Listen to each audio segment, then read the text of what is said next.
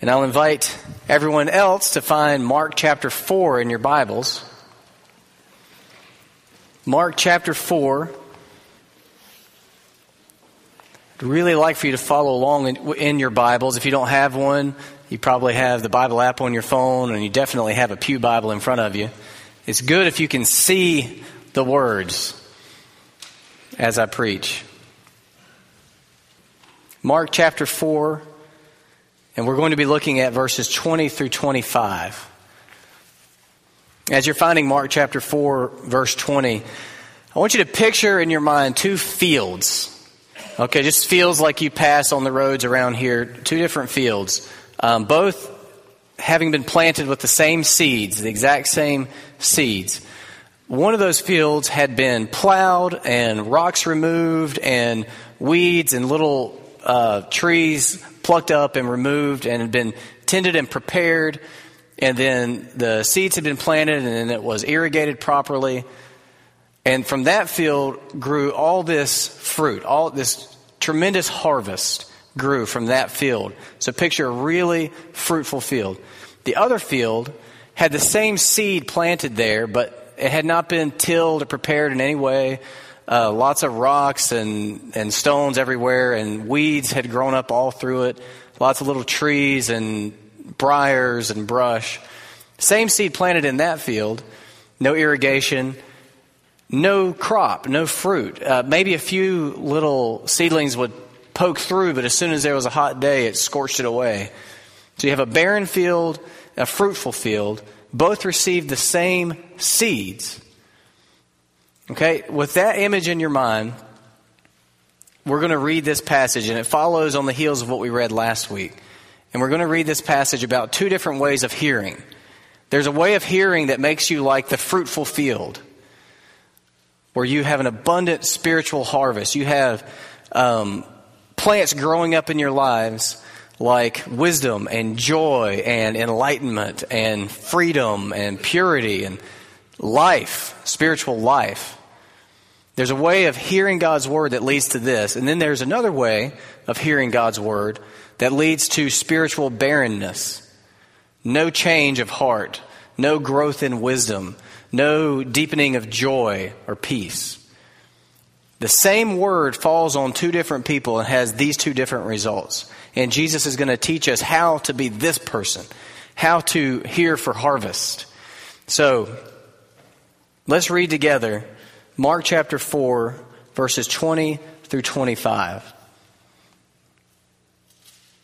Jesus says, But those that were sown on the good soil are the ones who hear the word and accept it and bear fruit thirtyfold and sixtyfold and a hundredfold. And he said to them, Is a lamp brought in to be put under a basket or under a bed and not on a stand? For nothing is hidden except to be made manifest, nor is anything secret except to come to light. If anyone has ears to hear, let him hear. And he said to them, Pay attention to what you hear. With the measure you use, it will be measured to you, and still more will be added to you. For, for to the one who has, more will be given, and from the one who has not, even what he has will be taken away. Now let's pray together and along with me ask God to help you to hear just this morning in a fruitful way. To just hear this text in a way that will bear fruit in your life. Let's ask him that together. Would you bow with me? Father, we have ears, but please give us ears to really hear this morning. Please help us to hear your word, grab hold of your word, examine it, truly accept it. May it become tangible to us. May we hear it in such a way that there is a harvest of spiritual fruit. And please help me to serve your people well toward this end. In Jesus' name, amen. Now, this is actually a pretty complicated passage. Uh, it took me a while to figure out what in the world he was talking about because it's just it's a jarring couple of phrases that he puts together and they don't seem to fit. But I think they do fit together, and I think I have figured out what he's getting at. And it's a very helpful truth for us. So there's lots that could be said from this passage about how to hear God's word, but I just want to give you two things. Okay? Those two things are acceptance and attention. Okay, I think Jesus is saying that these two things greatly increase your likelihood of bearing spiritual fruit from hearing God's word acceptance and attention. So we're going to look at those two. We're going to look at acceptance first. And I get that from verses 20 through 22. Jesus says, But those that were sown on the good soil are the ones who hear the word and accept it and bear fruit thirtyfold and sixtyfold and a hundredfold. And he said to them, Is a lamp brought in to be put under a basket or under a bed and not on a stand? For nothing is hidden except to be made manifest, nor is anything secret except to come to light. So in verse 20, you see he's telling you what good soil people are like when they hear God's word. Okay, they're, they're, um, well, I'll just read it again. But those that were sown on good soil are the ones who hear the words and accept it. Now, that word accept means to welcome, like I told you last week. But that still isn't exactly clear, and Jesus knows that, so he gives an illustration next to help us understand what he means by accepting the word. That's when he gets into that weird bit about the lamp. So, picture a lamp. You went to Ollie's and bought a lamp for 50 cents. And you bring the lamp to your house. Where would you put the lamp? Okay, would you put it in your pantry closet with a bread basket on top of it? No, obviously not. Would you take the shade off of it and roll it underneath your bed and plug it in and, and turn it on? No, obviously not. You would find a table. You would put it on a nightstand or an end table so that it's prominent and so that the light can shine into the room. What he's saying is, this is what the Word is to us. The Bible does call the Word a lamp unto our feet. So to accept the Word is the way you accept that lamp into your house. Is to bring it into your mind and your heart and your life and to place it in a prominent spot so that it can shine into your mind and your heart and your life. The Word is meant to be made manifest. That means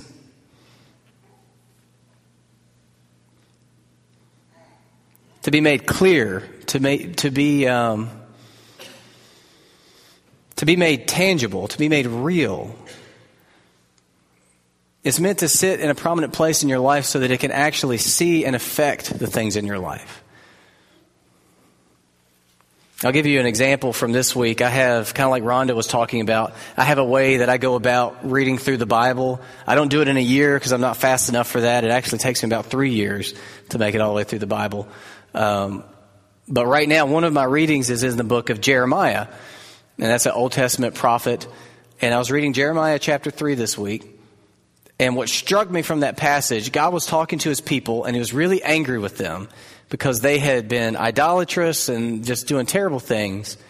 But there was one phrase toward the end of the chapter where he made it clear that the thing he was most angry about wasn't all their sin, but it was the fact that when they did turn back to him, they didn't turn back with whole hearts, but they turned back with pretense, is the word that it used. So he just was so upset that when they turned back, they were pretending to turn back. They were doing it just so it would look as though they were turning back, but much of their heart still loved their idols. So, that truth I gained from God's Word. I heard that. Now, I had a choice after that. I could close my Bible and go on about my day and forget it. And that would have been like putting the lamp under the bed or in the pantry. Or I could, using my journal here, same one I use for my preaching notes, and this is what I did do write down that truth and spend the morning praying through what about my heart? Am I wholeheartedly turning toward the Lord? Is there any evidence of pretense in my relationship with God? Am I pretending? in any way? Am I pretending the, with the way I am pr- privately with God? Am I pretending to turn toward God when I'm with Meredith and the kids, when we pray together at the dinner table? Is that wholehearted and real, or is that pretense? Am I pretending when I get up here on Sunday morning and pray with you guys and preach? Is this really me with the whole heart, or is there any pretense? That is accepting the word. It's not that you accept it in a gullible way without thinking about it. It's that you truly do think about it. So I'll give you another example, and it's happening right now. So, right now, you're hearing God's word. No matter how clumsily I may be preaching it or how boring I may become by the end of it, you are hearing God's word. It's happening right this second. What will you do with what you're hearing? When you leave here, will you go and eat lunch and, and before your order hits the table have forgotten it all? Or will it become a prominent part of that lunch conversation? Will it still remain in your mind and in your heart? Will you keep it and accept it and allow it to do its work in your life? Because the people who grow fruitful are the ones who accept God's word like you accept a lamp into your home and place it in a prominent spot where it can shine into all the rest of your life. So he gives us acceptance, and the second piece he gives us is attention. We'll pick it up at verse 23. If anyone has ears to hear, let him hear. You hear Jesus say this a lot. And you'll hear us pray a lot on Sunday mornings. Please give us ears to hear. If anyone has ears to hear, let him hear. And he said to them, Pay attention to what you hear. With the measure you use, it will be measured to you, and still more will be added to you. For to the one who has, more will be given, and from the one who has not, even what he has will be taken away. That is, that's another kind of confusing bit of scripture, I know. But the first part is very clear. If anyone has ears to hear, let him hear. That means just what it sounds like it means. Hear what you're hearing. Don't just let God's Word go through the mechanical process of entering your ears and whatever happens in there with your eardrums, and I don't know the science of all that, but don't just let your brain receive the audio signals of it. Hear it. Like, really hear it. Those of you with kids have seen this happen where you're talking to your child and you can tell by the glazed over eyes that though they are receiving the waves, the audio waves, they aren't hearing it. And if you say, are you hearing me? They might even be able to repeat back to you, Yes, I heard you said, do this, this, and this, stop doing that, that, and that. But they haven't done that, that, and that, and they haven't stopped doing that, that, and that. So even if they heard it, they didn't hear it. So much of the hearing that we do as Christians isn't really hearing at all. So hear what you're hearing. This is God talking to you, not just me saying things just out there like a flock of doves released into the air. It's God talking to us. If anyone has ears to hear, let him hear. And then he kind of repeats his point, and he said to them, Pay attention to what you hear. The Greek word for pay attention is the same word that you would see translated look or see. It's actually one of the few Greek words I remember from all my work in Greek. It's blepo he's saying first, hear what you're hearing, and then he's saying, see what you're hearing. You can hear in such a way that you grab it and you keep it, and in your mind's eye, you can examine it and you can see it, whether it's a concept or a command or a truth, whatever it might be. Hear what you're hearing, see what you're hearing. We tend to be so passive when we come to God's Word, whether we're reading in our quiet time or listening to a sermon on the on our car ride or here or in Sunday school, we tend to be so passive. And it puts a tremendous amount of pressure on preachers and teachers to be awesome. Because if you're not awesome, nobody's going to hear or see what they're hearing. So that's why you'll see churches do crazy stuff. I read in a book about a church that what they did every Sunday morning was they wrestled. The church staff hired professional wrestlers to train them, and they built a ring up here where this would be, and they wrestled. And then when they got done wrestling, people came to see these people. You would come to see me and like Matt Larkin and Ron Thomas wrestle. People would come and then they would get their, they would finally have their attention because of the ridiculous wrestling match. And then they would try to slip in some God's word because we are so passive about it. If it's not wrapped up in a package of extreme awesomeness, we're not interested in it. And that's why I've been, uh, someone close to me went to a church once where the guy, preacher brought in a car. I don't know where he got the car and beat it, beat it to death with a sledgehammer.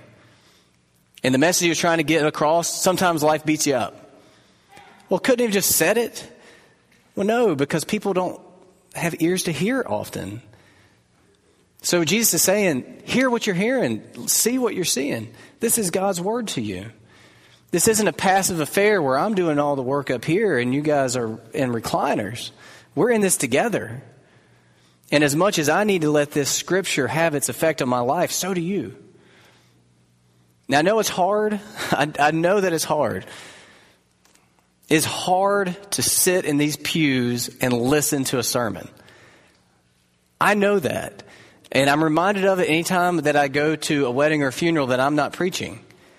I remember, man, it is hard to maintain attention on a monologue in a, in a kind of sleepy atmosphere, especially after just eating a bunch of sugar and sugar crash.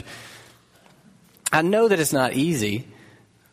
And often I'm glad that I get to preach because you know, I know that it takes effort to really hear what you're hearing and see what you're hearing.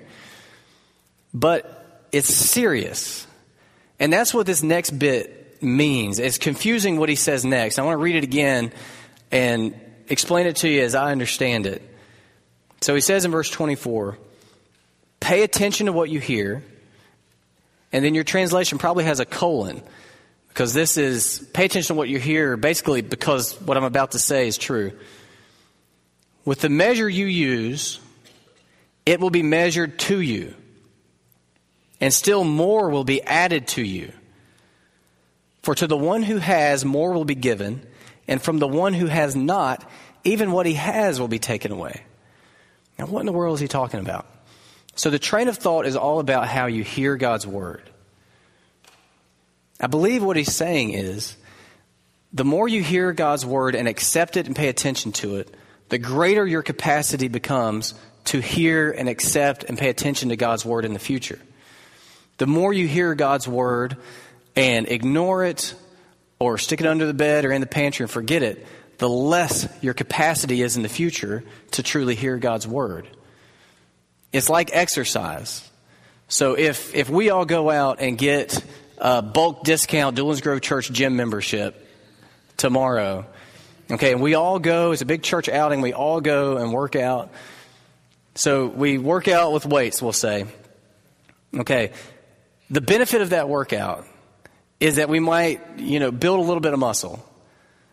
But there's also the added benefit that now we're a little bit stronger for the next workout. So then we can maybe lift a little bit more. I know it doesn't happen that fast, but you get, you know what I mean. And then if you do that, the benefit isn't just those two workouts, it's the momentum and the increased capability of working out even harder the next time. Now, in contrast to that, some of us go to that gym together. We've got the bulk discount. We might as well go. You go, but you don't really feel like working out, so you get a folding chair and you get your bag of Cheetos and you sit and you eat and you watch everybody else work out. Okay, not only did you lose the benefit you could have gotten from that workout, but your capacity to work out next time has decreased. And then that next time, if you again don't do it, your capacity is further decreased. You get weaker and weaker and weaker and more and more shriveled. Whereas those who are doing it get stronger and stronger and stronger and more able to do it. That's the same way this works with God's Word. We're either growing in our capacity for it or we're shrinking in our capacity for it. Now, that's an awesome truth. Now, it means if you will start applying yourself to hearing God's word, like let's just say this is the first time you really decided, I'm going to hear what I'm hearing, I'm going to see what I'm hearing, I'm going to accept it, I'm going to pay attention to it. Let's just say that this is the first morning you've ever done that. Now, you might be spiritually sore from it, it might feel unnatural. But not only will you gain the benefit of this truth being assimilated into your life, but now you're more able next week to actually accept it and pay attention to it. And it builds and it grows. Now, otherwise, if you're here this morning and you say, well, Matt was off this morning, he's even more boring than last week. I didn't even know what he was talking about. Let's go to Bojangles. And you go, forgotten, anything that you might have gotten forgotten. Okay? Not only did you lose the benefit you could have gotten from the word now, but you shrink in your capacity to get it next week. Okay, now this is really good or really, really bad. But either way, what's happening here is serious business. You are being changed right now, either for the better or for the worse. God's word has its effect, it always accomplishes its purposes. It's either softening us or hardening us. It's either producing spiritual fruit or spiritual barrenness. And the difference lies in how we hear it. So I have a challenge for us in closing. Like I said, I know that it's not easy to hear God's word. It's not easy to sit down and have a quiet time, especially especially if you've never really done it before. Just like it wouldn't be easy to go to the gym for the first time. But I want to encourage you to take a specific step forward here, especially those among us who maybe are a little bit weaker spiritually. We haven't been doing our reps of reading and hearing God's word. I want to challenge you to come to church every Sunday from now to the end of the year without missing a Sunday.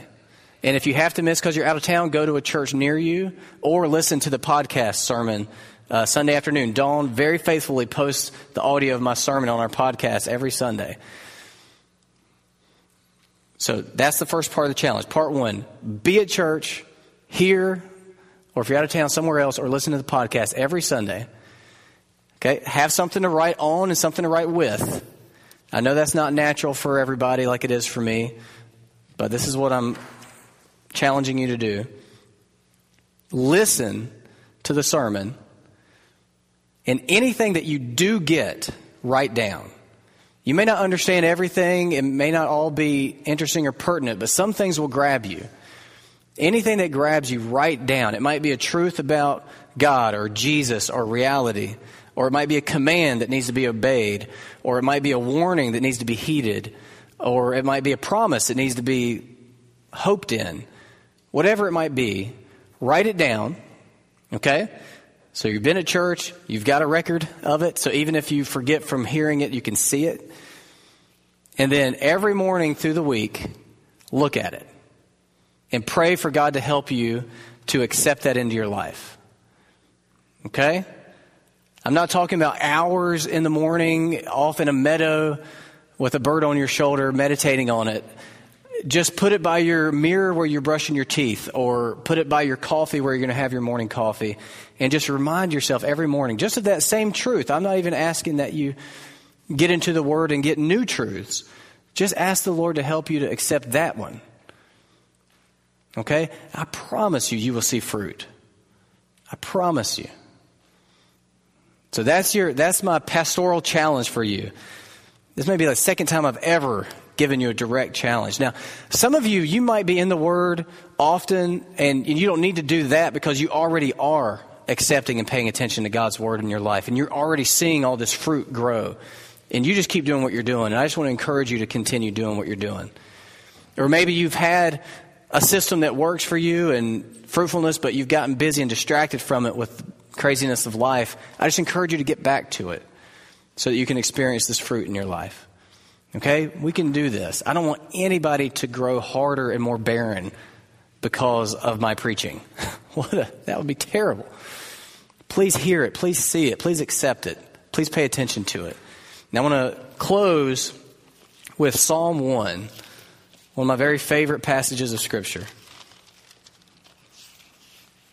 and then we'll pray and we'll, we'll have a song of response. Psalm 1 says, Blessed is the man who walks not in the counsel of the wicked, nor stands in the way of sinners, nor sits in the seat of scoffers. But his delight is in the law of the Lord, and on his law he meditates day and night. He is like a tree planted by streams of water that yields its fruit in its season, and its leaf does not wither. In all that he does, he prospers. Let that be us. Let's pray.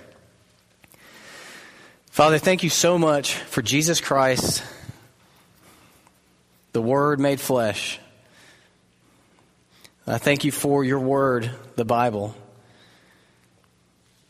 I thank you that there is always hope for us so long as we can hear your Word, that we can hear your Word and see it and accept it and pay attention to it. Lord, help us not walk out of here failing to heed this word that you gave us this morning. Help us to accept it and pay attention to it. In Jesus' name, amen.